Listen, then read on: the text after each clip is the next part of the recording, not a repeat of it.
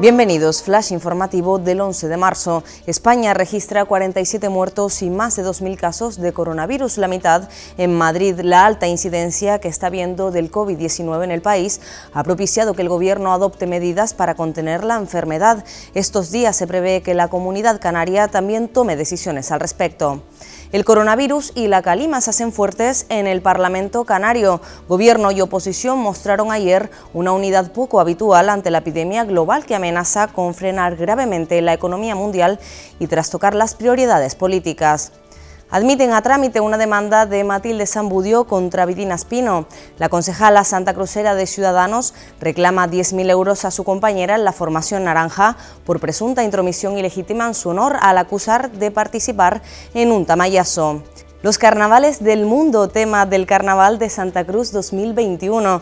Así ha quedado establecido después del proceso de votación popular impulsado por el organismo autónomo de fiestas. La opción ganadora obtuvo el 22% de los votos con más de 4.300 registros.